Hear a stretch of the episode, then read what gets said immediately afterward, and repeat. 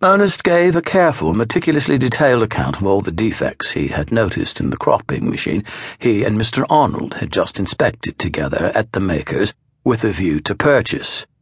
Oh, come, Ernest, said Mr. Arnold, turning the car into the main Ashworth Road.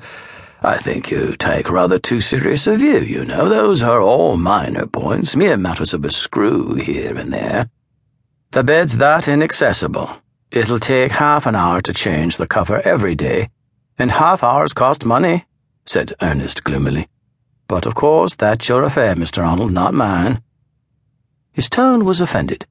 He felt vexed because he thought his employer spoke too lightly, was not valuing his opinion at its true worth, and if Mr. Arnold thought he knew more about cropping cloth than Ernest did, he could think again, that's all. Mr. Arnold began to describe the machine's good points. Ernest listened, nodding gravely from time to time, but while he listened, he pondered. Perhaps he had been rather too earnest about that bed cover. Earnest by name and earnest by nature. That had always been Millie's joke ever since the day he asked her to marry him. But it had begun earlier than that, his eagerness. Ernest knew just when it had begun. It did not spring from anything in his childhood. True, his father, a large, heavy man who drove a wagon for an Ashworth textile firm, was rather slow in speech and thought. But he was not bad tempered or even glum. There was nothing the boy Ernest enjoyed more than a day out with his father. In those days, the wagons, they were really long, flat drays, were drawn by horses and required a whole day for a journey from Ashworth to Leeds and back, a distance of some fifteen miles. Ernest's father sat on the side of the dray holding the reins, and Ernest sat beside him, and the big, solid brown horse drew them slowly up and down the hills of the West Riding.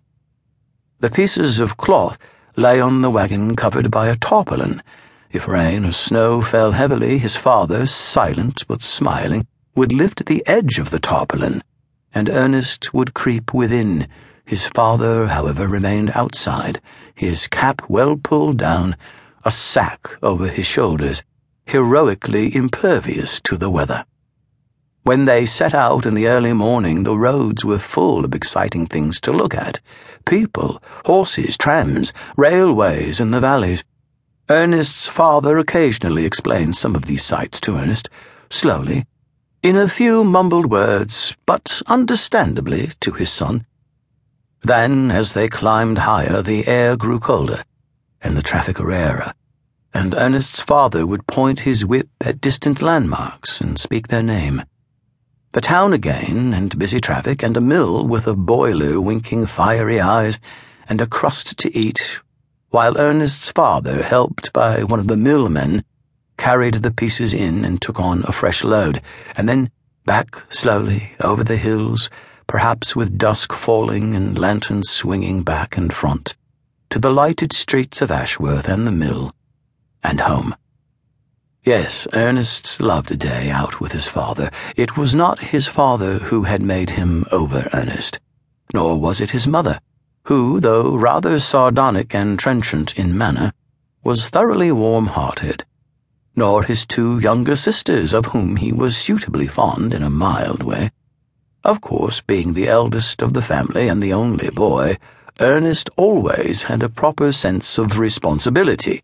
He could be trusted to take the two younger children into the park and bring them back dry and in one piece, keeping them from all dangers of pond and steps and mowing machine, but it did not weigh him unduly down. They were a happy family, and he took it in his stride. Trouble befell the Armley family early in Ernest's life, when horse drawn wagons were superseded by motor lorries, and his father, unable to learn this new technique from being the all powerful driver, became merely the driver's mate.